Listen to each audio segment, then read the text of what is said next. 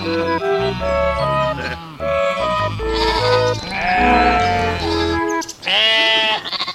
Einar! Hej Anna! Nu befinner vi oss i början på april 2020 och det är ju inte som vanligt alls, eller hur? Nej, det vanliga är ju att många av oss är mitt i lamningen, några har passerat, några har lamningen framför sig.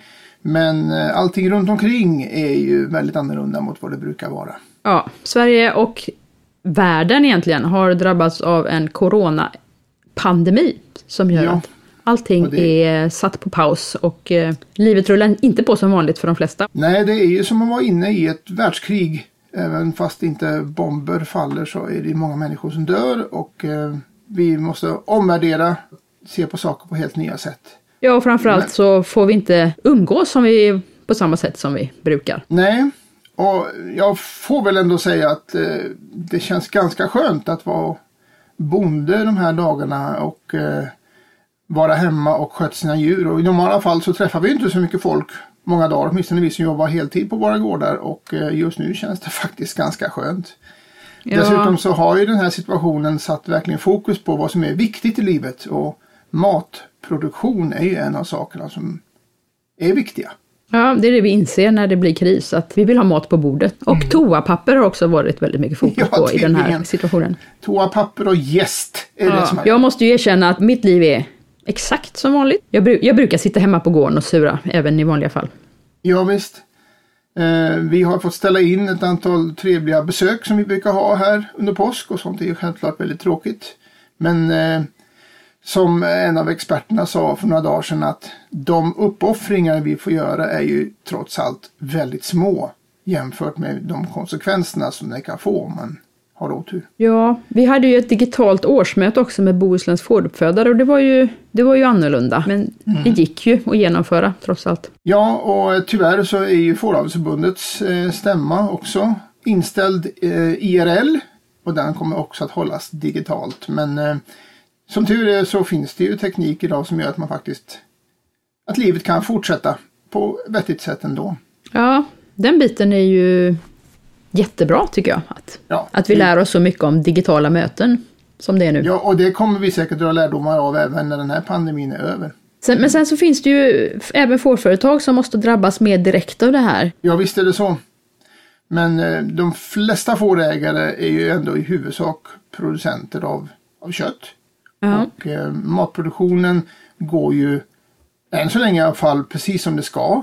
Och, Ja, slakten eh, jobbar på som vanligt. De har väl kanske vissa personalproblem, men de, Ja, de är än så igång. länge så, så rullar det på som det ska och det visar ju att det människor prioriterar är ju trots allt att köpa mat. Och Mm. svensk mat kommer att bli viktigare framöver. Vi kommer att få oss en tankeställare att mm, hur ska vi klara oss nästa gång som det blir en sån här situation och då är det nog bra om vi kan producera en större del av maten på hemmaplan. Det är en bra kan lärdom vi som konst- kan komma ut av det här. Ja, precis. Men vi kan ju konstatera att självklart kommer det här också drabba vår bransch. Jag pratade med en fårägare senast nu i morse. Eh, han berättade att han har gotlandsfår och han brukar alltid sälja sina råskinn på hösten till en körsnär. Han hade igår fått ett samtal från körsnären som sa, som sa att eh, de tyvärr inte kan köpa hans skinn i höst. För att de hade fått avbokningar från butiker som de brukar sälja till. Och det är klart, lammskinn är ju en lyxprodukt och i tuffa tider så är det väl det som folk drar in på i första hand. Så Ja, visst kan det här få effekter på många håll även på våran bransch. Men jämfört med många andra branscher så tror jag ändå att vi kommer att rid, rid, rida ut den här stormen ganska väl. ja, vi ligger ju mycket bättre till än de allra flesta andra, även om vi såklart kommer märka av det. Ja visst gör vi det. Men nu tycker jag att vi tittar på eh, lite mer positiva saker. Vad ska vi prata om i dagens poddavsnitt? Ja, men just det, det var ju det. Vi ska prata om lamning. Och tips för att göra lamningen bättre och lättare och roligare. Ja, vi, vi kommer inte att gå in på problemlamningar och fellägen och sådana saker alls egentligen. Utan det handlar om lamningen i, som helhet, hur man förbereder sig och hur man eh, jobbar under lamningen. Ganska mycket kon- konkreta tips och olika lamningstidpunkter har vi också, flera stycken. Ja, vi har ju pratat med tre olika fårägare som lammar vid tre helt olika tider på året. Ja, fyra till och med, för Thomas lammar ju två gånger. Ja, precis. Vi har pratat med Thomas som bor uppe i, i Medelpad utanför Sundsvall. Han lammar i december och sen har han också en lamning i mars. Och sen har eh, Titti pratat med Birgit Fag eh, som har Gotlandsfår och en eh, kanske mer konventionell lamning i april. Birgit är också oerhört kunnig rådgivare och kan mycket om får rent generellt. Ja, det blir väldigt mycket, många konkreta och bra tips i inslaget med Birgit som ligger först. Ja, just det. Birgit ligger först. Och sen har jag också pratat med Roland Höckert som bor i Järpås mellan Vara och Lidköping. Och Roland han eh, lammar, låter sina tackor lamma i juni. Och det gör han därför att eh, han har en växtodlingsgård och han använder de här junilammade tackorna på ett väldigt kreativt sätt. Det blir en hel del lammelstips men även en del prat om just hans produktionsform som jag tyckte var så oerhört intressant. Ja, jättespännande att höra om den tycker jag också. Ja, jag tror att vi gör så här att du och jag vi pratar lite mer efter de här inslagen utan jag tycker vi börjar med att lyssna på våra intervjuer. Ja, men det gör vi. Jag vill bara inflika innan vi börjar med det. Lamningar med problem, det, det, det drabbas vi ju alla av någon gång. Och Gård och djurhälsan har jättebra information om hur man tacklar fellägen och andra saker som kan inträffa. Eh, och vi länkar ju såklart till deras första lammhjälpen från vår hemsida och även andra länkar till andra tips som man kan behöva. Ja, på hemsidan finns en hel rad med nyttiga länkar om ni vill ha bra tips. Hur ni ska Ja, och flasklam och adoption har vi till exempel pratat om i, här i Fårpodden tidigare, så att de inslagen kommer vi också länka till så att ni hittar dem lätt. Och eh, tips om vad man behöver ha hemma inför lamningen, det hittar man också i Fårpoddens arkiv. Ja, men nu, nu kör vi igång Birgit och Titti. Ja, det är vi. Jag sitter med Birgit Fag som är lammproducent på gården Gunneryd utanför Gränna. Eh, du har ju en besättning med gotlandsfår eh, som du har haft i många år och driver eh, lammproduktionen ekologiskt. Jag tänkte höra hur många lamningar har du checkat av? Ganska många, eller genom, hur? Menar du med genom åren? Ja. Jaha, ja det måste vara massor. Säg eller ja. 100... 20 om året sedan 87 kanske. Ja, det blir, något stycken. det blir ett antal förlossningar. Uh, hur många väntar du lam, förväntas lamma i år? Då? I år är det inte så många, det är drygt 60-tal bara. Mm, mm.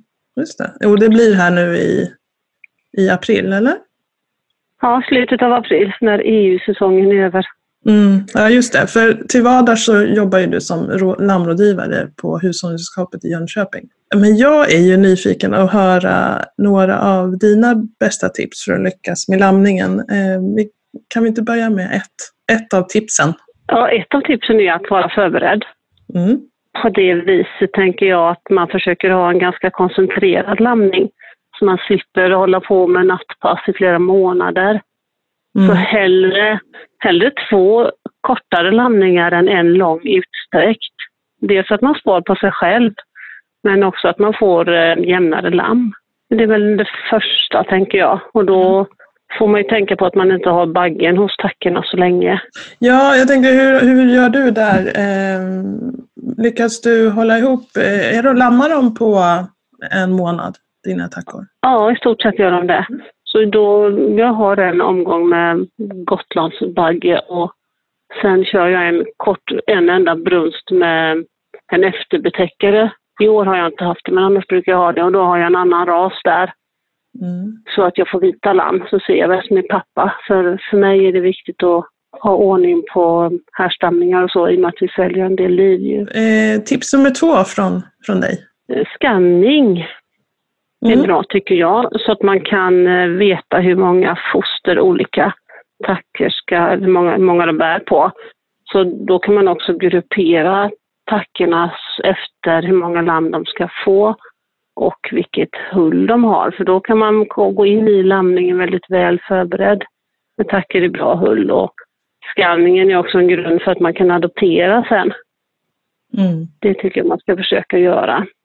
Mm. Om man får stora kullar. Ja, och ofta tycker jag det funkar så att de som ska ha ett lamm, de lammar efter de som ska ha tre lamm. Mm. Att trillingarna går lite kortare tid. Har man då en koncentrerad lamning så har man mycket större möjligheter att adoptera. För att eh, när man adopterar så tycker jag att det, fun- ja, det funkar väldigt mycket bättre om man lägger till ett lamm till en tacka som precis ska lamma Mm. än till en som precis har lammat. För då är hormonerna på topp. Ehm, Ja, mm. det kan Eh, väl vara lite olika beroende på ras, men just det här att man, att man lägger till lammet innan hon själv har lammat. ja, just Då har mycket större chans att lyckas med adoptionen. Vem har du som dräktighetsskannar hos dig? Ja, det, det vi har Carl Williams som kommer. Mm, mm, just det. Och det gör man eh, när, de är, när fostren är i snitt 70 dagar, eller? Ja, mellan 40 och 80 tror jag han brukar säga. Mm. Så ju större de är, ju svårare är det ju att se för att de är i vägen för varandra. Mm. Och är det väldigt tidigt så är de lite små och då kanske det är svårt att se för den sakens skull. Ja, Okej, dräktighetsskanning eh, är bra. Det har också med förberedelsen att göra. Har du något mer tips? Ja då, jag har många idéer. Ja, Men, eh, kör på! Ska, skan, ja, skanningen är bra också för att man vet när en tacka är färdig. Har man en duktig Ja. skannare så vet man ju när det är klart. Så ibland kan man ju tro att det ska finnas en till där inne och så får, har man skanningresultatet så vet man att nej, hon är färdig. Mm. Eller ännu hellre att det finns en kvar. Mm. Och att man i så fall kommer inte den ut så är det ju bra om man kan gå in och hjälpa ut. Oftast Ja. är det ju en död då. Okej, Ja, det är ju en trygghet i lamningen. Mm. Ja, det sparar mycket tid och man kan gå och lägga sig när man vet att man är färdig då. Det är jätteskönt. Mm. Så sen tycker jag det är bra om man klipper tackorna senast sex veckor innan lamningen. Eh, Hos mig passar det bra i alla fall. Tackorna börjar äta mycket bättre och det är väldigt trevligt att ha korthåriga tackor vid lamningen. Och lammen hittar lättare till spenen. Det blir, bättre hygien och allmänt trevligare tycker jag. Mm. Och eh, lamningsboxar vill Ja, jag gärna använda också. Ehm, tack, gamla tackor med ett lamm brukar jag inte boxa in. De klarar sig och har bra ordning på sina lamm. Men ja. däremot om det är lite fler lamm, då behöver de den där tiden för sig själva och knyta an till varann. Har man, har man lamning utomhus så är det inte lika viktigt för då kan ju tackan gå undan och det är naturligt för henne att liksom hålla ihop sin lilla familj. Men när vi stänger in tackorna och har alla på ett litet begränsat utrymme och så helt plötsligt så kommer vi med kraftfoder och tackan rusar iväg och Mm. ska käka pellet helt plötsligt, då är det lätt att de blandar ihop varandra. Och att de får lamma i, i, i, ute i flocken för det mår de bäst av. Och sen när de har lammat så boxar man in dem då. Mm. Jag har skaffat övervakningskamera också, det tycker jag är skönt att ha. Mm. Det, det gör ju att jag inte behöver springa upp jämt. Utan eh, många gånger så kan man faktiskt ligga kvar i sängen och knäppa på mobilen och så se hur det ser ut och om det är någon som håller på. Ja. Och det sparar ju väldigt mycket kraft. Ja, precis. Eh, om man någon, kan sätta den placerad så, så att man får en bra överblick så är ju det guld. Ja. Eh, Ja, man, man kan ju köpa, köpa sådana som är vridbara. ja. Då kan man se liksom, om man, om man har möjlighet att sätta dem på bästa sätt så kan man, Mm. eh, har man tur så kan man övervaka hela alltihopa. Mm. Och gärna att man har dem med ljud också, för ljudet är ju viktigt och, Ja, när man behöver avgöra om de ska lamma eller inte. och en del har jag förstått ser också i att man kan se i mörker då.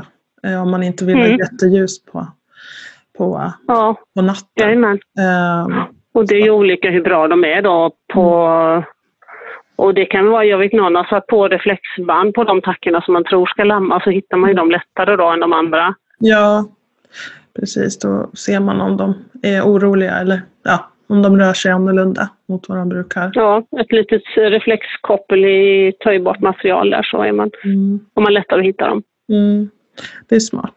Ehm, du nämnde något bra tips eh, innan här om ehm, att du märkte upp uh, lamningsboxarna, apropå nu när vi pratar om lamningsboxarna. Mm, Eh, vad gör du där? Jag, jag har ju så att jag har lamning eh, så tackorna kan gå ut och in under vintern Mm. när de eh, inte har lammat. Men sen när de har lammat då boxar jag in dem i små boxar. Och då sätter jag en frystejp på varje box med tackans nummer och när hon lammade och vad lammen ska få för nummer och vilket kön det är. Och eh, om det har varit något särskilt då kanske man ska kolla efterbörd eller om hon har gett lite dålig mjölk eller äter dåligt eller om hon har feber eller så, så skriver jag upp det på den här lilla tejpen. Så att jag är lite observant. Och Mm. sen när tackan har varit i sin lamningsbox så många dagar som jag tycker att hon ska vara, då flyttar jag över tackan och lammen i en annan avdelning där de inte får gå ut i vinterrastfållan. Och då tar jag med frystejpen och sätter den på den stora avdelningen. Så skulle sen något lamm ha smitit någonstans, för det gör de ju alltid, mm. då vet jag ju vart den ska hända. För då är de ju märkta i öronen också och då är det lätt att hitta vilken avdelning de ska släppas i. Mm. Ja, just det. Ja, eh, ett bra konkret eh, och lätt tips. Är det något mer sånt där som du, som, som du brukar göra inför lamningen som ja, funkar hos dig? Och som du kanske det är ju förberedelser och se till att man har grejer hemma då. Mm. Lamningskittet och att man har pratat med någon om hjälp och man vet att man kanske måste bort någonstans någon gång eller man behöver eh, hjälp med att titta till djuren. Det är mm. det som jag tycker man vinner mycket på, att man eh, har koll på dem och mm. ser när de är igång och man märker om det är något som är vajsing. Men inte att man är inne liksom och, sätter, och liksom pillar på dem och stör dem och så för mycket utan gå lite lugnt. Och sen får man köpa hem grejer i tid då. det som jag tycker är viktigast är väl att man har, att man har en sond och att man har glidslem och rektalhandskar. Mm. Och eh, sen brukar jag frysa ner lite råmjölk från året innan. För krabbar det något så gör det ju nästan alltid det i början eller slutet av lamningen. Mm. Att första tackan kanske lammar lite för tidigt och då kanske inte hon har råmjölk tillräckligt och då är det jätteskönt att ha lite råmjölk i frysen. Mm.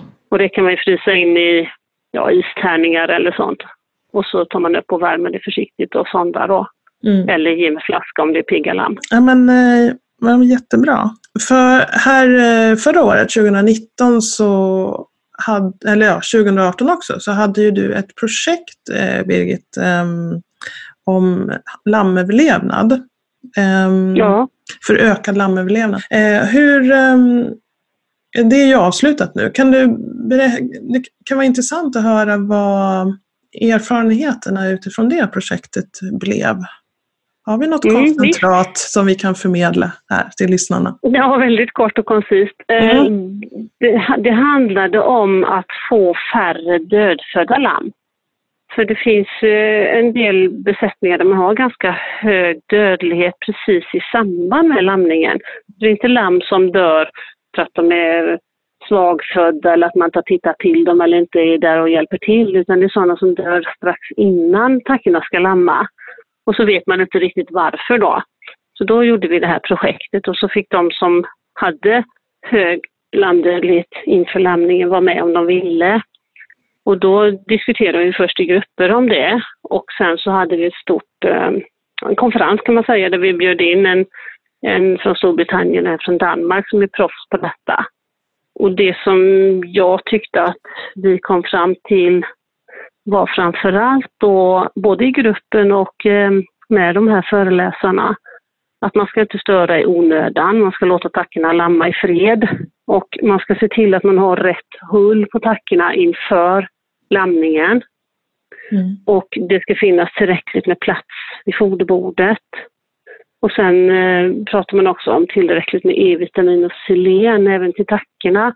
Annars har man ju fokuserat väldigt mycket på att lammen ska ha eh, selen, men att även tackorna då behöver extra mängder E-vitamin och särskilt trillingtackor då. De har ett väldigt mycket större E-vitaminbehov, man visat i Norge i alla fall, än vad våra rekommendationer säger. Sen kom man väl inte fram till, till alla svaren så, men eh, sen var det diskussioner om mineralbalansen inför lamningen också. Det skulle man nog behöva titta lite mer på. Och många, många av de som var med i projektet då, de har, de har sagt att tackorna, de klipper liksom inte i stad med sin lamning som man vill att de ska göra. De har inte det här verkarbetet som är normalt riktigt och då vet man ju inte om det beror på att lammen är dödfödda så att tackorna inte får signaler att de ska lamma. Eller om tackorna har dåliga verkar så att lammen dör. Mm, det. Det, det. behöver vi veta mer om. Mm, vad hönan och vad ägget. Eh, ja, det här med trillingtackorna, det här med E-vitamin.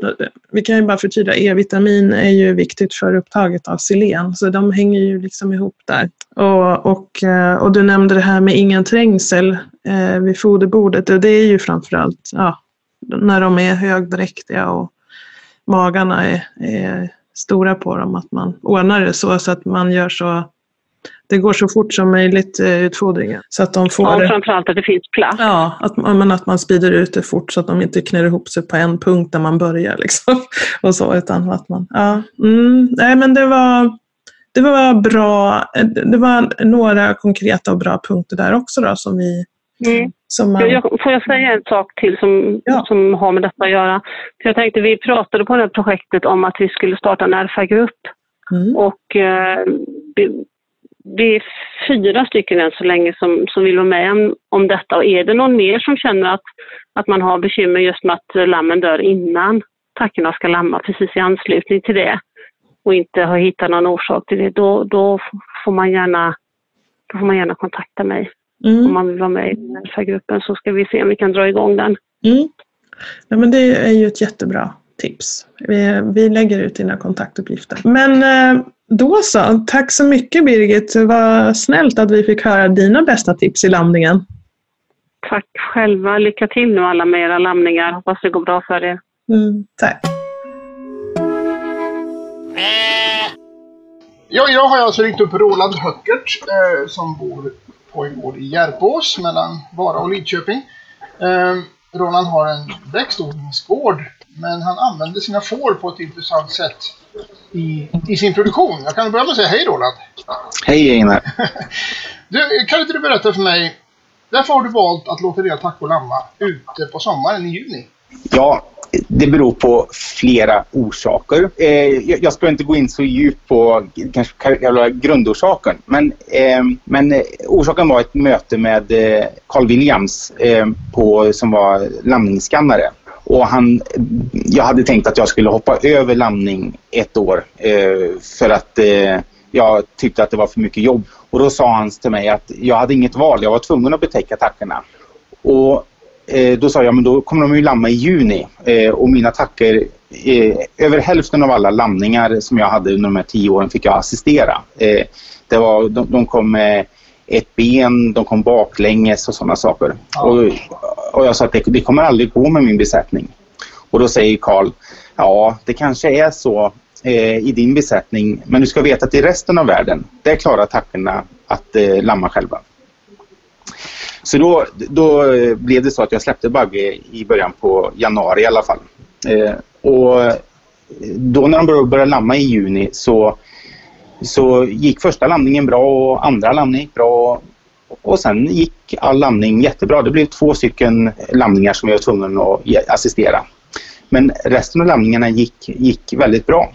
Eh, och då, då började vi förstå att ja, men det här funkar. Att eh, det kanske är så att när vi är inne i stallet och rör oss in i de här chattarna och vi utfodrar dem två gånger per dag så är det inte optimalt för tackorna eh, när de är högdräktiga. Eh, om en tacka behöver vila eh, så ska den få vila. Och i ett stall när vi utfodrar så blir det en stress för tackorna eh, vid varje utfodringstillfälle. Och ibland så undrar jag om det kan vara en orsak till att vi får många fellägen. Eh, samtidigt som jag såg att utomhuslamningarna fungerade bra så eh, kom jag ihåg att jag läste någon gång på 90-talet om eh, fröproduktion av får nere på Nya Zeeland. Att man använde fåren eh, på frövallar. När man odlar frö, eh, gräsfrö alltså? Precis, och klöverfrö. Och jag sökte upp de där gamla artiklarna på internet och läste snabbt på detta och insåg att det här skulle passa mig väldigt bra. Eh, jag hade precis eh, flyttat om min växtodling från att ha slåttervall till biogasanläggning till att eh, inte veta vad jag skulle göra med vallen för att kunna uppfylla Kravs regler.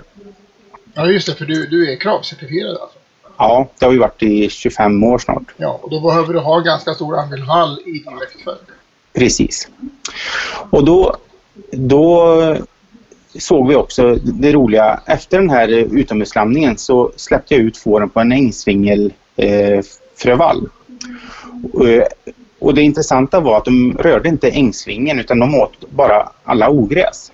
Och de åt ja, tistel, eh, tistel och baldersbrå, eh, maskros, ja, alla örter som har högre sockerhalt än ängsvingel. Så kvickrot eh, åt de inte då.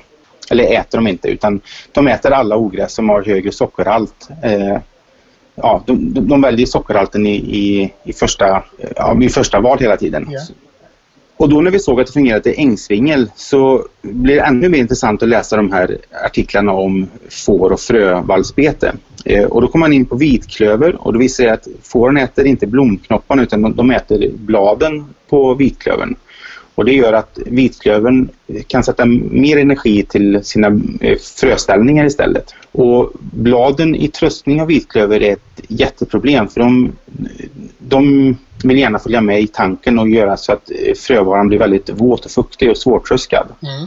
Så får man bort bladen så får man också en torrare frövara och mer lättröskad frövara. Så att när du betar med fåren innan du tröskar så får du bättre kvalitet på, på fröet helt enkelt? Precis, jag får bättre kvalitet, eh, ökad, ökad frömängd och bättre kvalitet på fröet. Det är ju ganska häftigt. Ja, och då stämmer det ju väldigt bra då även med detta att då kan jag släppa fåren i eh, maj på mina frövallar, eller klöverfrövallar. Eh, och då får de ju ett högproteinfoder eh, under sista månaden i, sitt, eh, i sin högdräktighet. Mm. Och sen, så, sen får de lamma då på återväxtbete. Och lammen går alltså då alltid på parasitfria beten. Så vi har tillämpat avmaskning på fyra år. Så vårt enda dilemma som har blivit med det här systemet det är att våra får har blivit för feta. De får för bra beten hela tiden. Eh, så eh, vikten på tackorna har ökat med 10 kilo ungefär. Men vi, vi, men vi ser ingen stor skillnad på eh, fertiliteten utan den är ungefär densamma. Antalet trillingar har minskat.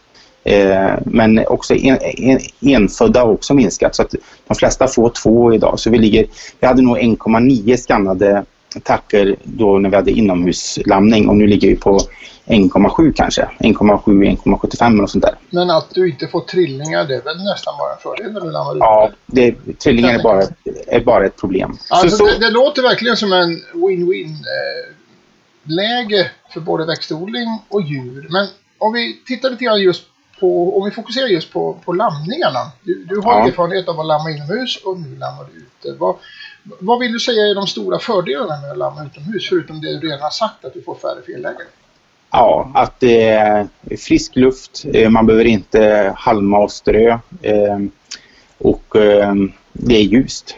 Så att, och just där i början på juni då är jag klar med växtodlingen så då har jag tid till att vara med ute bland fåren. Ja, det passar I, in i ditt arbetsschema helt enkelt. Ja, i mars-april, det var flera år jag krockade med vårbruk och det var så otroligt stressande att eh, lägga en timme eller två på att eh, flaskmata lamm eller ta hand om tacker när man skulle vilja så och harva egentligen. Ja, precis.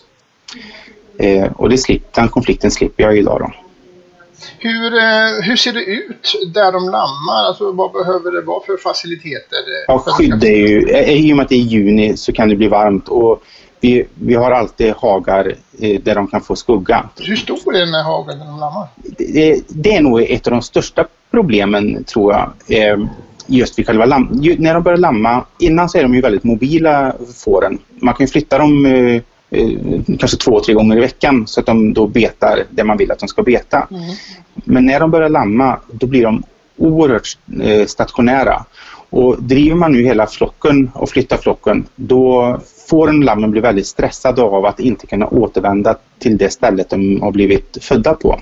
Så man, man kan utöka hagen eh, när, man har, när man har lammat men det går inte att, att flytta eh, hagen för då, då blir fåren och lammen stressade av det.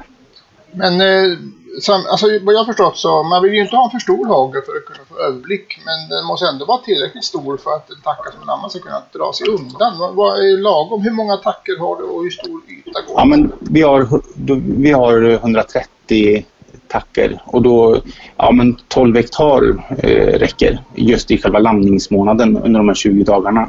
Hur, gör du för att ha tillsyn över 12 hektar när de lammar? Alltså eh, lammen är ju där de föddes. Eh, de flyttar sig ingenting nästan. Eh, och tackorna, eh, en tacka som går ifrån flocken, den, eh, den ska lamma. Ja. Eh, och så där tackan är, där finns det också lamm. Så, så, man får ju väldigt, alltså man lär sig det väldigt snabbt och ser hur fåren beter sig. Vi- Men, men kan det bli så att en tackar lammar i ena hörnet och en annan tackar lammar i andra hörnet? Eller håller de sig någorlunda Ja, samma plats? ja, de, de, de, är, de är väldigt nära varandra Okej. ändå. De, de, de kanske går ifrån 100 meter från eh, där, de där den stora flocken är så kanske de går 100 meter ifrån. Eh, så de, de, de håller sig väldigt nära. Sen då, eh, när man ska få tag på lammen och märka dem och, och så vidare. Hur, vad har du för rutin då? Ja, men vi är nog i hagen eh, minst tre gånger om dygnet. Eh, jag skulle säga att vi är mellan tre och sex gånger om dygnet är vi i hagen. Mm. Eh, så sista passet är någon gång vid elva på kvällen och sen börjar vi vid femtiden på morgonen igen. Vet, Och- I juni är det ljust. Ja, det är, jätte, alltså det, det är jättebra. Det är väldigt fina kvällspromenader att göra. Ja, jag. Eh, och jag upplever att man har sex timmar på sig att, eh, att fånga in lamm och märka dem. Sen, sen blir lammen så snabba så då är det svårt att fånga in dem. Mm. Eh, men de första sex timmarna så, är det, så, så, så kommer man åt eh, lammen. Kommer du åt Eh. att läsa ID-numret på tackan? Kommer du så pass nära henne? Ja, det är aldrig några problem. Nej. Ja, ja det, det, på, en, på en första lammare så, så kan det ju... Fast man, men då kanske man får vara två då när, när man ska läsa av ID-numret. Eh, Ja, just det, för, för första lammarna lammar också samtidigt. ut, eh, ja, ja, absolut. Och det vet man ju, de Men- kan ju bli lite stissiga när de har lammat första. Precis, men om man lugnar ner sig bara, om man sätter sig med lammen, då kommer tackan sen. Det kanske tar, ibland tar det fem minuter, ibland tar det tio minuter. Men återigen, det är ju fint väder. Eh, jag har inget annat som stressar så att det är väldigt lugnt och, och invänta tackan, att tackan kommer. Så, så det, det funkar. Finns det några problemställningar?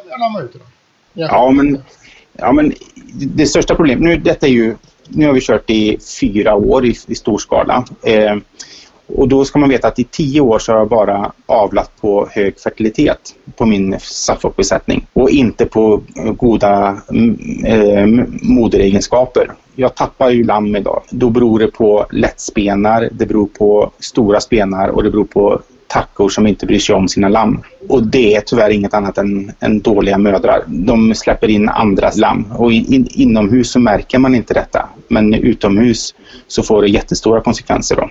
Så att om man funderar på att ställa om till sommarlämning så behöver man ha en besättning med goda mödrar till en början. Ja, det, ja precis. Ja, det, det, det blir ju självsanerande men man får inte bli förfärad över om, om, eh, om man tappar mycket lamm eh, första åren. För, för det, det gör man. Hur är det med rovdjur? vi, vi har faktiskt inte haft problem med eh, vare sig räv eller, eh, eller korp eller, eh, eller, eh, eller ja, andra fåglar.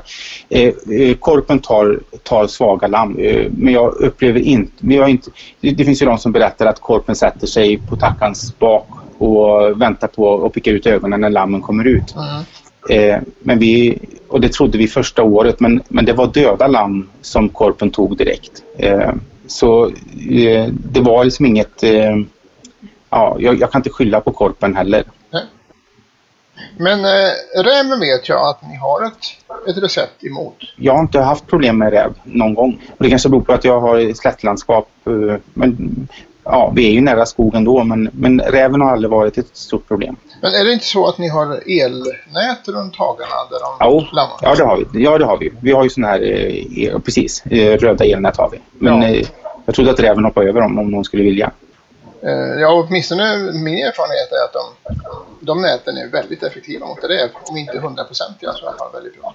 Okej, ja, då, kanske det är därför vi inte har problem med räv då. Men, eh, Jag kan tänka mig det, att det åtminstone Ja. bidrar. ja, nej, men så är det. Så, nej, vi, vi, vi kör de här, de här elnäten, mobila elnät har vi. Mm. Ja, en, en annan stor fördel med det här med att lammen föds ute i hagen det är att vi faktiskt, vi, jag har inte fått problem med lamm som rymmer längre, inte ens på hösten. För de är födda med el och eh, får elstötar som, som små lamm. Mm. Eh, så eh, jag har inte samlat, jag har inte haft problem med, med rymmande lamm sen vi började lamma utomhus. Men samtidigt, de här elnäten kräver en del management för att fungera. De måste sitta ordentligt, eller hur? Ja, så är det. Men i, i och med att vi, har det, att vi vill att de ska beta frövallarna så har jag ett intresse av att, att flytta fåren. Så Ja. vi, vi flyttar ju fåren minst en gång i veckan. Så de har ju alltid nytt bete också. Mm. Eh, så de har liksom inget incitament till att försöka söka lyckan utanför staketet. Nej, Utan, eh, det är ju till och med så att jag vill att de ska beta snabbare ibland så jag hinner beta av de här 40 hektaren eh, rajgräs till exempel. Eller där, där man känner en viss stress över att, att de ska hinna beta av så de, så de uppfyller själva syftet. Eh, går alla djuren i samma flock hela tiden? Nej, jag delar på tackor och lamm i, i, blir i augusti ungefär. Lite beroende på hur det kan bli. eh, Ja, det, det beror lite grann på hur skörden ser ut och hur mycket tid jag har. Men eh, i, slutet, på, i slutet på augusti brukar vi dela dem. Men fram till avvänjningen går alla i samma? Ja, Ja. precis. De här lammen sen, eh, de blir ju förmodligen inte slaktfärdiga till hösten utan du föder upp dem vidare som vinterlamm. Förmodligen. Ja, eh, men det, ja, det är också svårt. 2018 så blev de klara redan i november ändå. Eh, Det var otrolig tillväxt det året. På, och det var väl att grä- gräset var så energirikt då. När Det, det var, det som kom efter torkan, ja. Ja, precis. Ja, ja. Så, så då, då hade jag, jag hade nog nästan 50 av 120 lamm det året var färdiga redan i, i november. Hur ser det Eh, ut sen- ett vanligt år då? Ja, men då, då är det från januari till mars eh, är de klara. Och då körde de på i huvudsak eh, grovfoder då? Eller? Ja, de, de, precis. De får inget annat. Är det en, en, en eh, produktion som du kan räkna hem även utan fördelarna för gräsfrövallarna? Eller är det en, en, en produktion som lönar sig totalt? Ja, om, om man ska ta med den, den förväntade, eh, förväntade eh, fröskördsökningen och kvalitetsökningen så är den ju jättelönsam. Men om man skulle ta bort det och bara räkna på, på den, eh, den tiden som jag lägger ner på fåren. Det enda problemet som det ställer det är ju att man måste ha byggnader till det. För man får ju mer djur inomhus nu då eftersom jag har både lamm och, och tackor inomhus. Ja, men samtidigt så lammar de ju inte inomhus och det är väl det som tar mest plats. Ja, men, eh, men eh, lamm som är 30 kilo från november till, till januari innan utslaktning, det blir ju väldigt... Det är december, december januari. Så jag tar in tackorna i första veckan i december. Har har jag gjort de sista eh, sju åren i stort sett. Ja, ja. Eh, och då, eh, det är en månad där, som, ja, en, en och en halv månad som det är mycket lamm, eller mycket får inomhus. Då. Eh, där har jag byggnader för det. Eh, så Så för du mig har är, gamla ladugårdsbyggnader som du använder, eller hur? Ja, sån nybyggd, ett, ett eh, planlager för all fröodling. Så att, och frö, fröerna lämnas ju i november. Så då har jag 1000 kvadratmeter som jag ändå har byggt för fröodlingen som jag då kan använda till, eh, till fåren. Då. Det är fantastiskt. Nej, men det, det, fungerar, det, det är en jättefin synergi där. Så att det kan man säga att eh, men så, så rent så här arbetsmässigt, man klarar ju landningen med 130 tackor på en person utan, utan problem och utan Mm. att, det är, att det är ansträngande. Eh,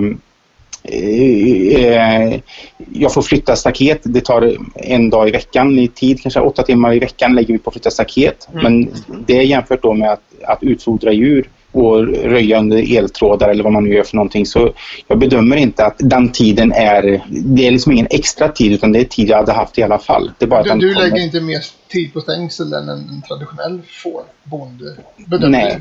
Men, men, men det, det är klart att åtta timmar en dag, det är klart att det, eller, ja, det är inte åtta timmar men eh, det är ändå några timmar koncentrerat på en dag som man måste friställa. Hälften av de timmarna skulle jag haft på att plocka ogräs och, och då eh, istället. Och då, då är det roligare att flytta staketen och plocka ogräs. Eh, I och med att det finns sådana synergier i detta så det, det blir så komplext att veta vad ska fröodlingen eh, belastas med i tidsåtgång och vad ska fåren belastas med. Eh, jag kan bara säga att jag trivs väldigt bra med, med den här typen av produktion. Den, jag blir glad av att, eh, att sköta fåren ute på åkermarken. Jag ser att de mår bra. Ja, det är ju ett Eh. sätt för en växtodlingsgård att få mer liv på gården också med djur. Ja, precis. Så att, nej, jag tycker att det är roligt. Eh, ja, anledningen till att jag ringde upp dig var att jag var på studiebesök hos dig för några år sedan och jag blev väldigt tänd på hela, hela affärsidén. Just att du kombinerar olika saker och att det blir ett sånt väldigt bra slutresultat. Eh, inte minst därför att eh, kravgårdar har ju kanske lite större utmaningar än, än många andra konventionella gårdar och du har liksom har slagit alla flugor i en smäll känns det som. Men det verkar som du är ganska nöjd med resultatet också efter några år. Ja, men jag, det är jag faktiskt. Eh, jag, jag är det. Eh, det. För mig passar det jättebra. Och, och därmed inte sagt att det inte, för det kommer inte passa för alla. Eh, alla gårdar har sina, sina förutsättningar och sina, eh, men för mig så passar det, har det blivit väldigt bra. Ja, tackar så mycket för att jag ja. fick störa din stund. Det var ett väldigt intressant samtal. Jajamän, varsågod. Vad, vad kul det var att höra om eh, Rolands produktionssystem. Jag vet ingen annan som har precis det upplägget, men det var ju jätteroligt att höra om det. Jag tycker det är jättespännande och som sagt var, eh, det blev en del namnlisttips, men det blir väldigt mycket annat också för att jag helt enkelt tycker det är så otroligt intressant sätt att använda sina får och sätta in dem i ett helt cirkulärt sammanhang på en gård. Mycket spännande. Ja, alltså jag klippte ju inte bort eh, alls mycket av det, för jag tyckte det var så spännande. Jag hoppas att ni andra håller med om att det var rätt val. Ja, det tycker jag absolut.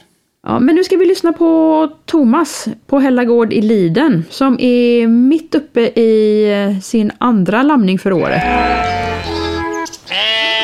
Nu lammar vi finustacker och lite gotlandstacker och lite ung, ja förstagångslammare också då. Det är ju för, framförallt rekrytering då, finullen som vi korsar med Dorset som vi framförallt sen då trycker över och lammar i december. Du menar att dina bästa finustacker lammar nu med tanke på att du ska kunna rekrytera tacklam efter? Precis, det gör de. Så att vi, egentligen hela våran finusbesättning på cirka 25 tacker gör ju det då. Ja, ja, och sen är det de där korsningarna efter de här ja, renrasiga vi... vårlamningen som blir eh, korsningsproduktionstacker som lammar på vintern. Ja, eh, de får lamma eh, till våren om ett år igen då, som ettåringar får de lamma traditionell tid. Då. Första gången får de lamma ja, mer traditionellt då, men sen så eh, försöker vi trycka över dem och få dem att lamma i, i december sen då.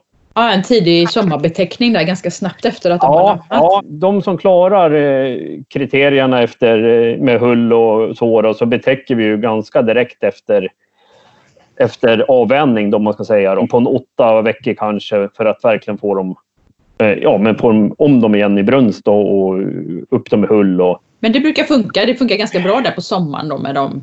Ja, men det tycker jag och, att det gör. Eh, det är ju inte alla som klarar av det. Så är det ju. Det kanske... Nej, och de som inte tar sig, de får lamma nu ja, senare så... eller gå till slakt ja. då? På ja, ja, men det är så. De kan få en chans till då, så kanske få lamma eh, en, en gång till. Man provar flytt, lamma dem antingen eh, nästa vår då, och de som inte tog sig på hösten nu då, när vi även i Norrland kan få hjälp med lite scanning, för det har ju verkligen ploppat upp flera stycken.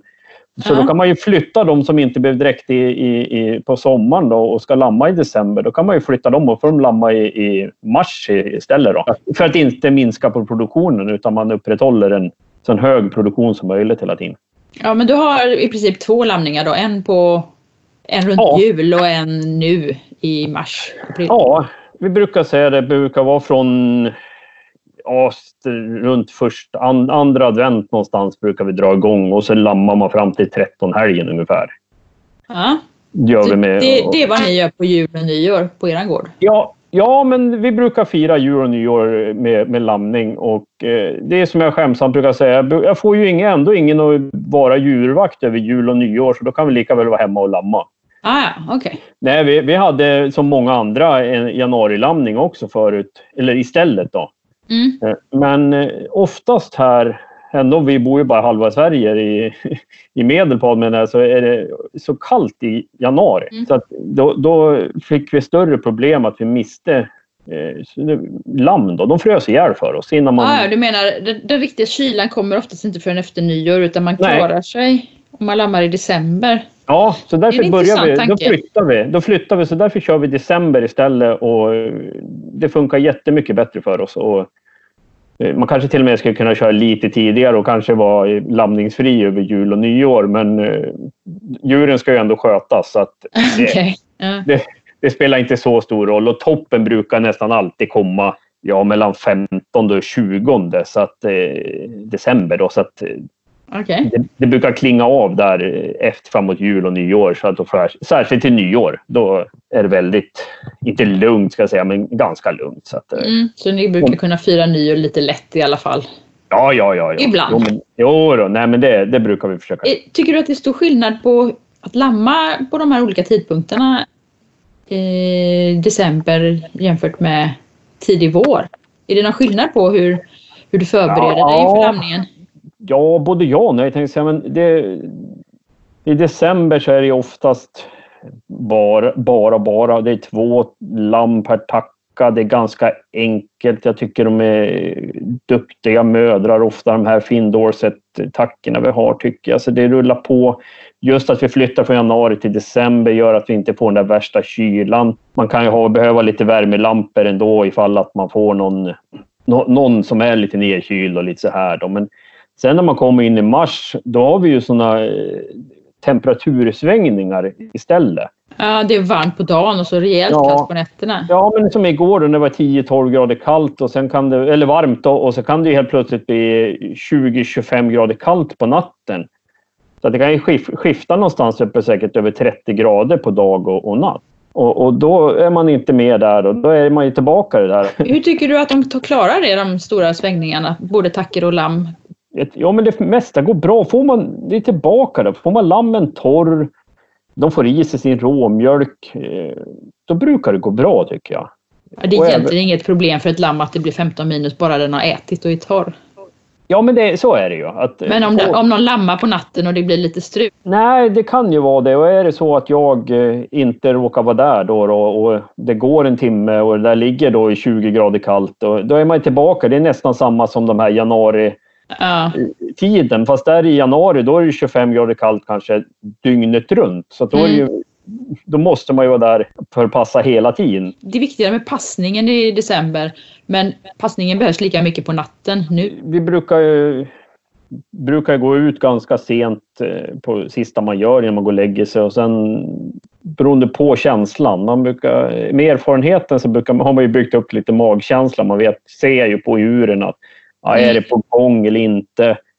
Eh, sen har ju vi en deal hemma på våran gård och Jeanette, min fru, hon börjar ju tidigt på morgnarna så hon åker ju bil en timme så hon kliver upp väldigt tidigt på morgnarna. Så då svänger hon förbi fårhuset varje morgon vid fem och sen eh, Och kolla läget och Kolla dig om du behöver hoppa Precis. i byxorna. Ja, då ringer hon in till mig och säger att nu åker jag till jobbet men du får gå ut och jobba du. Och, Okej. ja, så att, eh, Så du är inte uppe däremellan i alla fall och kollar? Du vi att brukar det är väl- något på gång? nej, men man brukar försöka ha det mellan 11 och 5 kanske. Det, då är, är ju ingen där i princip. Nej. Och inga kameror och sånt utan vi kör mer traditionellt. Utan vi, vi försöker att att, ja, göra så. Jag har också lyckats hålla mig för att skaffa kamera än så länge för att jag tycker att det är liksom ingen sport då. Ja, men lite så är det ju liksom. Och, Men du sa att dina korsningstackor som lammar i december i stort sett alltid får tvillingar. De, de håller inte på med trillingar och sånt? Trots att de är hälften finull. nej, det är sällan ändå. Det är ju helt otroligt bra. Hur Ja. lyckas man med det? Ja, det vet jag inte det, varför. Men någon, någon enstaka får väl det. Men då är, försöker man väl... eh, Och det är ju fördelen nu när vi har fått hjälp att kunna scanna, vi också norröver. Och, Du har haft scanning i, i år för första gången? eh, ja, det blir det ju. Det är de som lammar nu. Nej, som lammar i, i december är de första. Så, de, eh, så det är andra gången nu då, de här vår, de här vår, vårlamningen här nu då. Är det någon av de nya skannarna som har varit hos dig alltså och skannat i år? Ja, det är ju Hanna Forsberg då nere från eh, Östergötland. I måndags, tisdags fick vi 32 lamm på 10 kullar. Två fyrlingar och åtta trillingar. Så att, eh, det, det, då blev det lite, lite intensivt. Så nu, nu är jag faktiskt på väg ut och eh, ska ta, och ta fram och eh, starta igång våran Heatway som är en av våra eh, bättre arbetskamrater på gården tycker jag. Som kan Ja, men det, var, det var precis vad jag hade tänkt att fråga. Om du tar undan fyrlingar och, eller kanske till och med trillingar och sätter dem på automat. Ja, ja, men vi har börjat gjort det sedan i fjol när vi skaffade den. Det är andra våren vi kör med den här nu då. Eh, och eh, det tycker jag funkar jättebra och, och särskilt kanske finulstackorna som får, som vi korsar med Dorset och som vi får lite bagglam då som vi kanske ändå bara ska gå på slakt. Som, eh, då tar vi sådana och stoppar på heatwayen och, och, och Så får tacken koncentrera sig på tacklammen och föda upp dem till Precis. stora, duktiga flickor. Precis. Ja, men precis. De får, att de får en bättre start i livet och, och bara eh, en eller två eller ja, men säg två tacklam då får gå med mamma om man tar bort bagglammorna då. Annars är det ganska stor risk att bagglammen tar det mesta av de där flickorna blir ganska små och kommer efter. Ja, ja men det, det har vi märkt eller, och, och det tyckte vi fick en stor skillnad med, eh, under fjolåret. Då. De vi, vi rekryterade i höstas var ju en betydligt, tyckte vi, större och, och tyngre än vad de var året före. När de Mhm. hade fått gått med mamma alla tre, allihopa, då, tre, fyra då, kanske. Och, och samma lite, det var någon som var lite sämre hull som vi tyckte att ja, men då kanske man till och med tar bort två av de tre. Då. Eh, Så att, Ja. ja. så får hon föda upp ett lamm och Ja, återhämta och- sig. Berätta Ja. lite snabbt bara, vad är skillnaden mellan en eh, mjölkautomat och att ha flasklamm? Egentligen är det ju, det är ju flasklamm också fast man föder upp dem på en automat istället. Och, fördelen är ju att de sköter sig själv tänkte jag säga, nästintill. Ja, du Eh, fyller, du fyller ja. på ljummen mjölk eller fyller du på kallmjölk som Jag värms? fy- fyller på, ja, jag fyller på kall mjölk som värms genom den här värmeväxlaren då, automaten. Så att de dricker ju alltid varm mjölk. de dricker varm mjölk när de På- själva på- vill. Ja, på fri tillgång då så att eh, då byter man eller man fyller ju på under dagen och sen så stänger man ju ner automaten eh, en gång om dagen och diskar rent den och sköljer ur alla slangar och, och nappar och sen så startar man upp den igen. Man, stäng, ja, man stänger ju inte ner och byter eh, värmevattnet, det står ju kvar i men själva slangsystemet. Det är ju väl som att tvätta en, en, en rörmjölkning kan jag tänka mig på en mjölkgård eller någonting i den stilen. Ja, man, man måste diska varje dag. Nej, det är ju det som rekommenderas och det är väl lika bra det för att hålla hygienen och, och så här. Och sen går det väl, eh, konstaterar att det går lite i nappar och det är lite faktiskt tror jag fabrikatsrelaterat. eh, Kvaliteten på, på napparna tror jag. Att de tuggar sönder napparna. Ja, ja, han tuggar sönder dem lite grann. Så nu, ja, Så man måste hitta ett nappmärke som man tycker funkar. ja, jo men så har det varit lite. Eller när släpper ni på bete normalt? Vi brukar väl hamna någonstans runt 15, 20, 25. Ja, men det beror på lite vad det är för tillgång på gräs. Eh, eh, de som lammar i december, de tackorna, de brukar vi kunna ha ut tidigt. Och stödfodra då kanske med Mm. i rundhäck eller någonting bara för att eh, ha lite och, och så får de börja äta det nyspirade gräset. Men Mm. Men tackorna med lammerna som är högmjölkande då, de brukar vi vilja kanske dra på tills gräset kommer lite mer. För då har björnen också börjat äta gräs och kanske äta sig lite mätt på både kadaver och gräs. Så då kanske vi minskar risken att björnen kommer att hälsa på i våra Okej, hagar. det är någonting ni behöver tänka på. Ja, vi har börjat gjort det och eh, vi tänker på det så att vi, vi, vi drar på betesläppet lite för att Mm. Just hacka med lamm för att eh, ja, minska risken i alla fall. Har du några tips sådär som du tycker är saker man ska tänka på för att lyckas med lamningen? E- Egentligen, ett av dem, det är sådär klassiskt tänkte jag säga, men jag, jag, som man har tagit med sig sedan man gjorde värnplikten. Det, det är att äta och sova när tillfälle ges. Det är sånt där bra. Att, Ja. att, man, att, man, att man försöker, även om man är uppe på nätterna, ja, men ät, då kanske man får gå och sova sen då, någon timme eller så. För det, ja, jag gör det. Jag stänger av telefon, låser ytterdörren och Ja, man måste sköta sig själv lite grann också. Det är inte bara att sköta tacken Ja, fast- utan man måste Nej. hålla sig själv i kondition. Ja, jag kan ju tycka det. För risken är att man eh, till slut går in i någon vägg och man inte orkar. Man känner att det här, eh, det går inte. Nej, man kan inte tänka heller om man är för trött. Man kan inte fatta beslut. Ja, men vankas det mat, vankas det sömn, ja men passa på. Och, Passa på. Ja, men det är ett bra på tips. sova, sova äta. Ja, Ja. men det, det vet jag. Det, det var sådär. Men sen, ja, men det klassiska att man har hemma de här grejerna. Man har lite, ja, men man tänker efter att man har beställer öronmärken i tid så att man har dem hemma. För det har vi provat en gång och inte hade riktigt i tid och det blev inget bra. Det var inget roligt. Nej, då blev det väldigt oreda alla lamm. Och sen eh, ja, men ha hemma de här, lite handskar och ha lite glidslem och det har lite kanske mjölkersättning. Det har ju vi hemma och, och liksom för att vi vet att det kommer ju bli Mm. Det blir alltid någon som Eller- behöver mjölk. Ja. Mm. Ja, och vi gör ju ofta själva de här flasklammen då, eller man ska säga med heatwayen nu då på sen vi skaffade en då för att få en bättre ja, avlastning för tackorna. Och, Ja. Nej, men att man... Den här checklistan tror jag som... Vi har ett inslag om det i den första fårpodden faktiskt, så att vi länkar ju till den också. Man kan gå in och lyssna Ja. på hur man förbereder sig för lamning som eh, Ulrika König och Titti gjorde för två år sedan ungefär. Ja, Så det Ja, finns det många bra tips jätte- också. ja Hur det gör, ni med, liksom- hur gör ni med råmjölk? Tar ni det i den egna besättningen och har lite i frysen eller? Eh, ja, det försöker vi göra. Eh, om vi hittar någon tacka som verkar ge bra med mjölk, då passar man ju på att mjölka ur lite extra. Spara lite. Eh, sådär. Men ofta så är det någon som är lite trög och trött sådär när man kommer ut så ja, men då kanske man lyckas få ur det ur, ur hennes eller hans mamma då, och Ja. sonda ner direkt. Och, ja, det brukar nog funka rätt bra. Jag tror vi har byggt upp ganska bra rutiner. Liksom att man är snabbt på, klämmer ur spenarna så man känner att det kommer mjölk. eh, Så att de inte behöver suga ur proppen själv. Utan man Mm. försöker, och- men sen försöker jag ju att de ja, ska vara ja, sköta sig så själv så mycket som möjligt. För att det, jag tror att de blir, de blir bättre hela vägen då. Om de får vara, om man inte daltar för mycket. Det är liksom, det Ja, när har, du får ett starkare lamm, du får en starkare en tacka som tyser bättre än att jag ska vara där och störa. En del kör, kallar det väl som easy care och hit och men det är inte så dumt. Man ska försöka få ett tacker som är stabila och själva fixade. Som fixar det själva och har starka, föder starka lamm som kan ta för sig.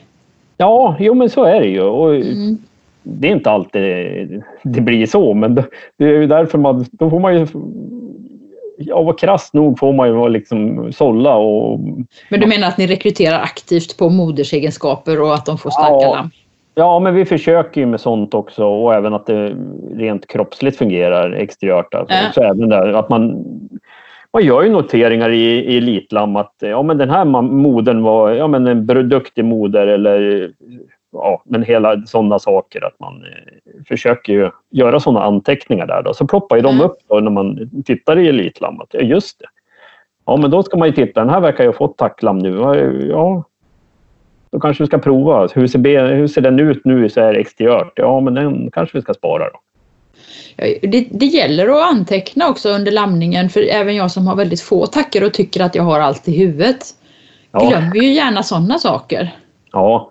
Nej, men så är det ju. Nej, men därför är det ju smidigt med, med Elitlam i mobilen då, till exempel. Då är det bara att ta upp an, knappa in anteckningar, eh, få in dem på en gång. Fördel med Litlam är att man sparar dem också. Man kan inte tappa bort det i fårhuset sen. Nej, precis. Kör man papp, pappersform så då kan det ju finnas risken att det eh, eh, försvinner. Att det försvinner. Ja. Ja, nej men och även ja, men göra sådana. Det, det tycker jag är, smidigt. Jag, jag, tycker, jag tycker det är bra med Elitlam. Och samma även eh, sen då med slaktuppföljning och man ser vad slaktresultat och ja men hela, hela biten. Man får en helhet i, i programmet. Ja, jag ska släppa ut dig till lammhuset igen och se om du har några nya lamm att ta vara på. Eh, Inte uppehålla dig på kontoret längre. Nej, det är nog inte omöjligt. Jag ska ta med mig min Heatway och min eh, lammnäring och eh, installera den nu åt de här tiotalet lamm som jag har nu då plockat från de här tio tackorna här med trillingar så att, och fyrlingar så att, eh, så att de ska få, få, en, få en fortsatt Stabil uppväxt. Ja, jo, nej, men det är ju, det är ju fri tillgång tills de väger 15 kilo. Då, och, sen, och så får de ju pellets och ensilage också samtidigt bredvid. Så. Ja, just det. det. Det där är ju intressant också, för det frågar många efter. Hur länge, när vänjer ni av? Vad ska lammen väga? Du, du kör dem med mjölk tills 15 kilo. Ja, de säger ju, man pratar ju om ungefär 10 kilo, men då sa vi vid något tillfälle att ja, men vi kör upp dem till 15 kilo så har de fått ett extra, ja men eh, det är ju lite olika in, ingångsvikt i, i dem. Ja, precis. Ja, men då kör vi dem tills de är, ja men säg pa- passera 15 då så. Ja, då har alla gått upp minst 10 kilo från Ja. födseln. Lite till. Ja, ja, lite till och det, det kan det väl vara värt då att de får en hyfsad, ja men en sån start. Ja, men du ska ha stort tack och eh, lycka till med resten av lamningen. Tack så mycket. Och passa på att äta och sova när du får chansen. Tack. Hej! Hej. Ja, Det var en direkt rapport från Norrland. Vi har fått höra väldigt mycket intressanta tips fram till nu tycker jag. Eh, det var en sak jag funderade på efter Thomas prat. Eh, han berättade ju att han fick färre trillingar i den omgången som han lammade i december. Eh, och då kan jag ju bara nämna att det är faktiskt någonting som jag har hört från flera fårägare. När man förskjuter tackornas lamning ganska mycket jämfört med vad som är naturligt och det är framförallt de som, lam, de som försöker lamma på hösten att då får man nästan alltid en sänkt fruktsamhet på tackorna. Eh, och det, det, är ganska många som har vittnat om den här saken och eh, det är någonting som man behöver ha i åtanke om man funderar på att göra det.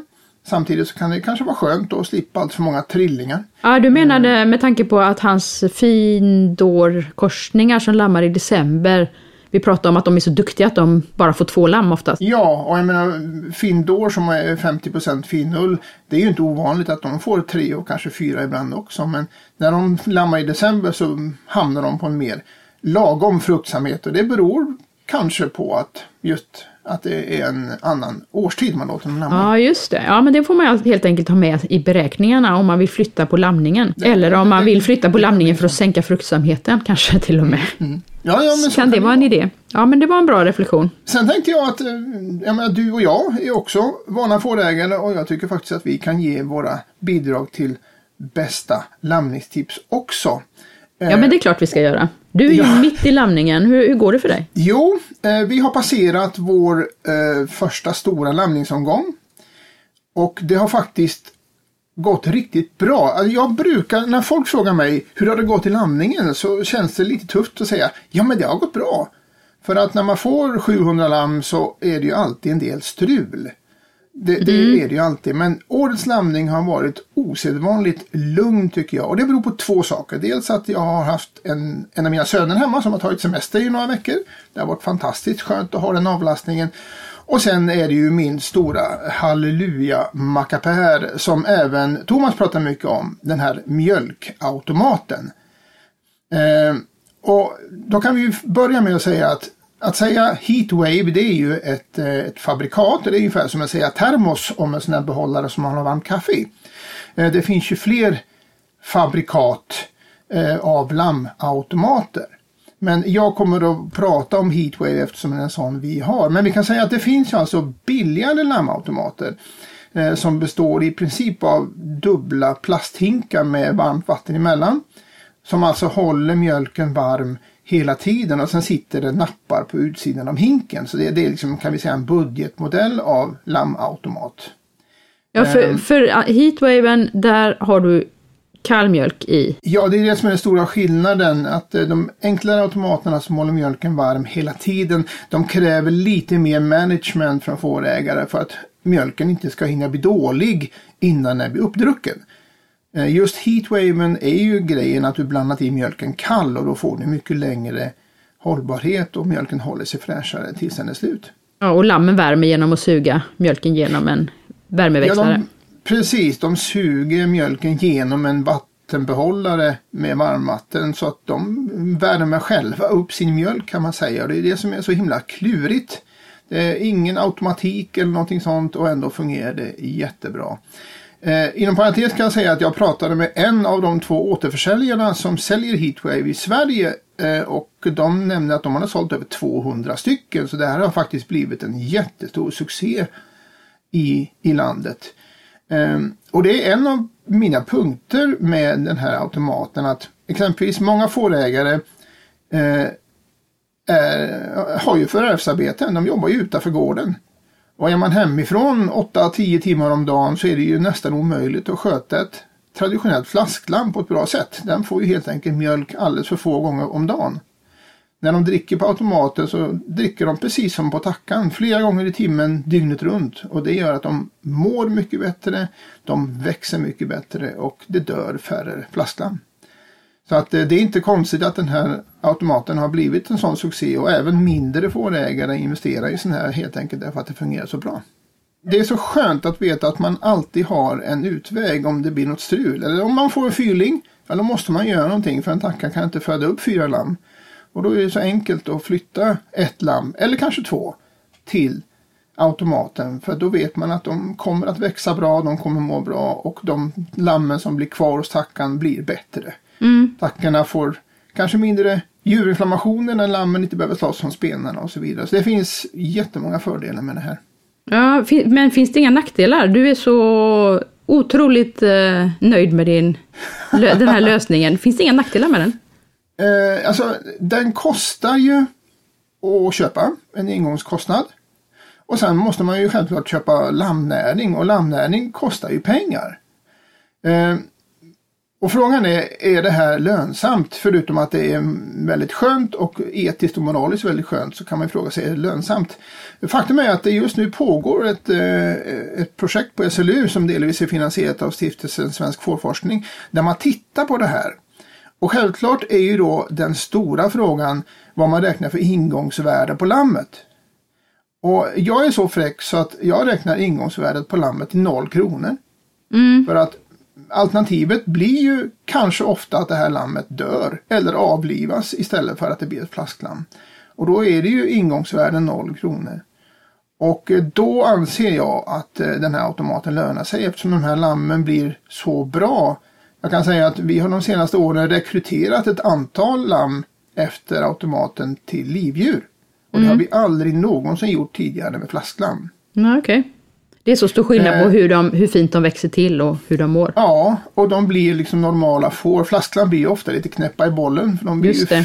präglade på människor och inte på andra får. Men de här blir helt normala får förutom att de blir lite tamare och lite lättare att göra med. Mm. Så ärligt talat Anna så har jag inga större nackdelar att redovisa. Men hur, hur funkar det på vintern om, man har, om det är svinkallt och Ja. eh, den här står i ladugården i ett hörn? Det, det fryser Eh, inte utan den här värme, är- värmeelementen håller det flytande. Nej, alltså en, en standarduppsatt heatwave har ju slangar från sidorna. Och en sån måste stå i ett tempererat utrymme. Den klarar inte frost för då fryser det. Ja, det fryser i Men- slangarna. Det fryser i slangarna ja. Mm. Men jag har sett flera kluriga varianter där man bygger in den här heatwaven i en isolerad låda så att bara napparna sticker ut på utsidan. Så då funkar det att använda den här automaten även eh, när det är kallt. Om man har ett fårhus där man inte har något uppvärmt utrymme. Ja, men du nu som har lammat tidig vår här och du, du kan ha den i ditt fårhus, det är tillräckligt varmt utan inbyggnad, eller? Jag har en eh, äldre lag- isolerad ladugårdsdel. Jaha, Eh, Det här är en gammal kolaggård som vi använder så att vi har en del som är isolerad där temperaturen aldrig kommer under noll. Så jag har den stående där inne. ja men okej. eh, Det har fungerat väldigt bra för våran del. Mm. Och men hur funkar det på sommaren då? Om man skulle ha, som Roland skulle ha en heatwave-grupp när det är varmt, Ja, ordentligt varmt? Det blir lite jobbigare för att Alltså heatwaven i sig fungerar på sommaren men det blir väldigt mycket flugor på den. För utrustningen är ju varm. Så det blir väldigt mycket flugor på själva värmeväxlaren, på slangarna och på napparna. Eh, det fungerar men det är ganska otrevligt. Så att det är inget jag rekommenderar att ha en, en heatwave-grupp med lamm i juni exempelvis. Då får man nog fundera på andra varianter. Ja men okej. Men det, det, det är min personliga åsikt. Ja, och, och heatwaven säljs av ett par olika återförsäljare här i Sverige, precis som de lite billigare varianterna då, som också finns att få tag på. Hos all, alla de större återförsäljarna eh, som säljer fårtillbehör, de har någon slags eh, mjölkautomat. Av lite olika prisklass och, och typ. Ja, det, det finns, det finns deluxe-varianter också. Ja, det finns ju väldigt eh, avancerade maskiner som gör allting själv eh, och de hittar man ju ofta i större mjölkbesättningar för att eh, man även koägarna har ju konstaterat att kalvarna växer mycket bättre på sån här automat än att få mjölk i hink två gånger om dagen. Men eh, då är vi uppe i 30-40 tusen och det tror jag inte är så många fårägare som, som vill investera i. Men det finns. Men jag har några till landningstips Anna. Ja, men vad var det mer ja? Precis. Ja, det absolut bästa och absolut billigaste lammnätstipset jag har det är lammsonden. Den kostar bara några tior. Den består av en gummislang, en röd gummislang och en liten behållare eller en stor spruta. Och den har jag i benfickan på mina arbetsbyxor hela namningen för det är en fantastisk liten mackapär. Eh, där man på ett väldigt enkelt sätt kan mjölka ur tackan, få i lammet mjölk. Det tar 30 sekunder, en minut och sen vet man att lammet har mjölk i magen. Man behöver inte hålla på och stula med en nappflaska och försöka få den här lammet att och suga. Och framförallt om man hittar kanske ett lamm som är lite svagt, lite nedkylt, så är det ju väldigt svårt att få en sån att dricka i en nappflaska.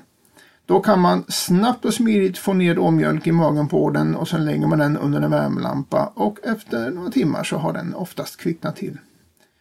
Och även säg att man är ute på kvällen och så drar man fram en trilling och så längtar man så mycket till sin säng för man är så slut. Och då är det otroligt skönt att mjölka ur tackan och så ger man varje lamm en deciliter mjölk och sen kan man gå in och lägga sig med gott samvete för då vet man att de har fått det de ska ha. Att lammsonden är någonting som jag verkligen rekommenderar. Ja, och då är lammen tillräckligt pigga för att orka lära sig att dia när du har gått Ja, och lagt dig. Det, man behöver inte så oroa sig för ju- det. Jag behöver liksom inte stå kvar och kolla att de får i sig mjölk för jag löser det snabbt och smidigt. Mm. Sen kan jag gå och lägga mig. Ja. Eh, alltså problemet med lammsonden är att många fårägare tycker det är lite obehagligt att använda den. För man, man trär ju ner den här slangen i halsen på lammet och då tänker man på sig själv och det ser väldigt otäckt och obehagligt ut. Men då måste man tänka på att får har ingen kräkreflex. Det här är inget obehag för lammet och dessutom kommer den här sondslangen alltid, säger jag, på rätt ställe. Den kommer inte ner i lungorna utan den kommer ner i magen. Nej, det är förvånansvärt enkelt. Jag har bara gjort det några enstaka gånger, men det har inte varit några problem alls. Det är en mycket bra grej och den är så billig och den är så enkel så att det är någonting som borde ingå i alla startkit tycker jag. Startkittet som vi pratar om i eh, pilotpodden som, vi kan, som man hittar från, hems- Ja, hemsidan. precis. Det var ju två år sedan vi gjorde den nu. Ja, det måste det vara. Några tips till från bonden Einar då. Eh, Jag brukar alltid säga att man kan aldrig ha för många landningsgrindar. Nej, det kan man verkligen inte ha. Nästan varje år så tar det slut innan och så får man hålla på och strula lite grann. Snickra eller svetsa eller köp några extra namnsgrindar så kommer det vara så mycket göttigare nästa år säger jag. Ja, det är inte roligt när man behöver lägga pussel med grindarna och ligger vaken på natten eh, när man är o- otroligt okreativ och försöker lista ut hur man ska bygga nästa lamningsbox. Eh, Så att eh, många grindar och sen alla fårägares räddning, de här remmarna, fårremmarna som man binder ihop allt möjligt med. Det ska man också köpa ett knippe inför varje lamningssäsong. Och de gamla bör man ofta klippa i ändarna och bränna i ändarna för att de inte ska vara lurviga utan ska vara lätt att använda. Ja, och smörja upp lite grann. Och så önskar man sig det i julklapp varje år så att man ser till att ha ordentligt med remmar. Men vilken bra idé, det har jag aldrig tänkt på. Det är klart att man ska eh, önska sig ett knippe remmar i julklapp. Ja, och det är också den bästa bröllopspresenten, eh, födelsedagspresenten och så till fårbönder när de, när de har bemärkelsedagar. Det tycker jag vi sprider i Sverige. Det var ett jättebra tips tycker jag. Ehm, och sen har jag en sak till och det är att jag, jag gillar ju att adoptera lamm. Ehm, det tänker jag inte gå in djupare på idag för det har vi pratat om i ett eh, tidigare poddavsnitt som vi länkar till. Men eh, att adoptera lamm och göra det på rätt sätt det är väldigt, väldigt bra. Eh, jag kan nämna att jag för några dagar sedan eh, gjorde ett inlägg om detta på mitt Instagramkonto som av en ren tillfällighet råkar heta snabel bonden Einar. Och det blev väldigt uppskattat så att jag tror Anna lägger en länk till det inlägget också om ni vill titta på det sen. Ja, men det är klart vi gör. Och då menar du alltså att adoptera bort lamm till en annan mor? Ja, det, finns, ju- det är samma orsaker som att man flyttar lammet till heatwaven. Men en riktig mamma är ju självklart bättre än en automat och dessutom billigare. Så att eh, övertaliga lamm, lamm som blir bortstötta av någon anledning eller en tacka som får djurinflammation kanske. Så finns ju behov av att flytta på lammet och då är alternativ ett adoptera och sen alternativ två är ju mjölkautomaten. Ja. Men eh, du då Anna, dina bästa lammetips? Jag måste nästan återkomma till det där som Birgit sa och som säkert eh, alla säger men som jag tycker är superviktigt och det är att man har rätt tull på tackorna när man går in i lamningen. Att de står på rätt foderstat när man går in i lamningen. För när de börjar lamma då är det för sent och man, man kan ju justera upp om de har fått jättemycket lamm och justera, justera ner något om de får färre än man har tänkt sig. Men allt sånt där ska ju vara gjort så mycket som möjligt innan. Det går inte att få en mager tacka att lägga på sig när hon har fått lamm. Så att det är jätteviktigt för att slippa problem att tackorna är i lagom hull. Där är ju skanningen oerhört värdefull. När man faktiskt långt innan de lammar kan justera fodergivaren efter hur många lamm hon väntar. Ja men precis. För de som har den möjligheten. Ja, vi har ju inte skannat eftersom vi har sen lamning och inte är med på skannarnas körlista än så länge. Men det kanske Ja, kan men ändra ja. sig i framtiden, för Ja, nu har det kommit flera nya några skannare. Nya, ja, precis. Vi ska se om vi kan göra någonting åt det nästa år. Men än så länge så eh, vet jag inte hur många lamm som finns i mina tackor. Mm, spännande. Sen tycker jag en annan sak som, är, som jag själv är väldigt eh, noga med, det är att ha örnkoll på både tacker och lamm första dagarna efter lamningen. För händer det någonting då så måste man åtgärda det med en gång. Man kan, eh, man, man får, eller jag brukar aldrig ha några problem längre fram under sommaren om jag bara ser till att åtgärda eventuella problem som dyker upp direkt efter lamningen. Och det kan ju vara att, tack, att lammen inte äter ordentligt eller att tackan inte äter ordentligt. Och båda grejerna är varning om att det är något som inte står rätt till. Så då måste man försöka lista ut vad det är. Tackor kan ju få lite sådär, bli lite trötta på kraftfoder efter lamningen. Och det kan vara normalt, men man måste utesluta att det inte finns någon mastit på gång eller något annat som håller på att segla upp vid horisonten. Så att jag är väldigt snabb där och sätta in åt- ja, analysera vad det är som är fel och sätta in åtgärder om det händer någonting.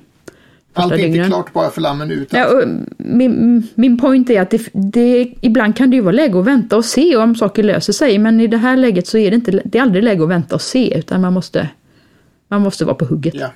Och sen vet jag inte, eh, någonting som jag borde tänka på själv mycket mer, det är också att man njuter av alla lyckade lamningar. För precis som du sa, så blir det de där misslyckade lamningarna som man minns och som man, när man träffar fårbönder efter lamningar och säger ja, hur gick lamningen i år? Så är det alltid, jo men det gick bra, men. Och sen får man långa utläggningar om detaljerade, någon, någon enda lamning som har gått åt skogen kanske, eller varit problematisk. Och det har vi ett stort behov av att och, och debriefa, så att det kanske man inte heller ska vara rädd för, att debriefa lamningen och prata om det som gick fel. Men man måste försöka vara glad över det som gick bra också. För väldigt mycket går ju bra. Det tycker jag är ett jättebra tips. Att passa på och njuta av det som faktiskt går bra och plocka fram det. Och se inte bara de dåliga sidorna. Uh, nej, jag skulle nog kunna lista alla problem som jag har haft sedan 2004. För det är det man kommer ihåg. Till exempel 2007 då, va? Då stångade baggen ihjäl mitt finaste tacklam. Det vet jag ju, liksom, det tar jag ju för givet att det var mitt finaste tacklam.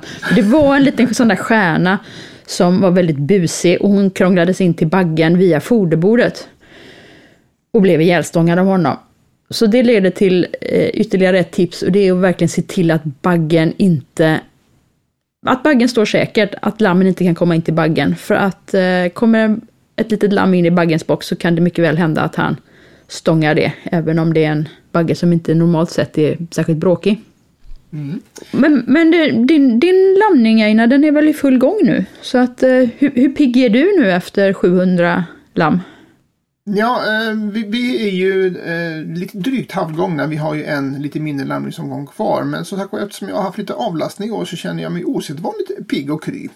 Okej. Eh, så nu har vi precis dragit igång med lite vårbrukssysslor här på gården också. Så att Mm. nej, jag känner mig i full fart framåt. Mm. ja, Jag har ju inte ens börjat lamma, det är veckor kvar. Jag ska få mina, de flesta i början på maj. Ja, då har vi någonting att se fram emot. Mm. Ja, men det tycker jag är skönt. Jag vill verkligen inte ha lamm på stall. Jag vill inte ha dem inne i en månad innan betesläpp, för jag tycker det är hopplöst med de där hungriga tackorna och lammen som kissar och bajsar i maten och Jo då, mina äldsta lamm börjar bli väldigt kreativa nu så nu- vill man gärna ha ut dem. Ja, nej, jag blir tokig kom- på sånt. Utan jag lammar helst en vecka före betesläpp och så får de gå ut när de är väldigt det- små. Och kanske komma in på natten vi, möjligen. eh, Det försökte vi några år men eh, när man har så pass många som vi har så är det jobbigt att göra det samtidigt som Ja, det man kan jag förstå. Det- Så att eh, ja, man får, får, man får kompromissa lite. Det passar kanske bättre i en mindre besättning än i en så stor som din, det kan jag tänka Jag mig. tror det. Då så, då känner jag att vi börjar närma oss slutet lite grann. Eh, vi lovar ingenting vad nästa ska handla om eller när eller så för att det är väldigt svårt att planera någonting just nu. Men eh, vi kommer tillbaks med ett nytt spännande avsnitt framöver säger vi. Ja, det gör vi ju såklart. Vi kommer tillbaka och tills dess hoppas vi att eh, coronaläget utvecklar sig till det bättre och att ni håller er friska och får många Ja. fina lamm. Vi kan säga mer än vanligt, ta hand om er ordentligt. Mm, gör det. Ta hand om er. Och, och ta hand om dig Anna. Mm, du också. Vi hörs. Vi hörs. Hej då! Hej!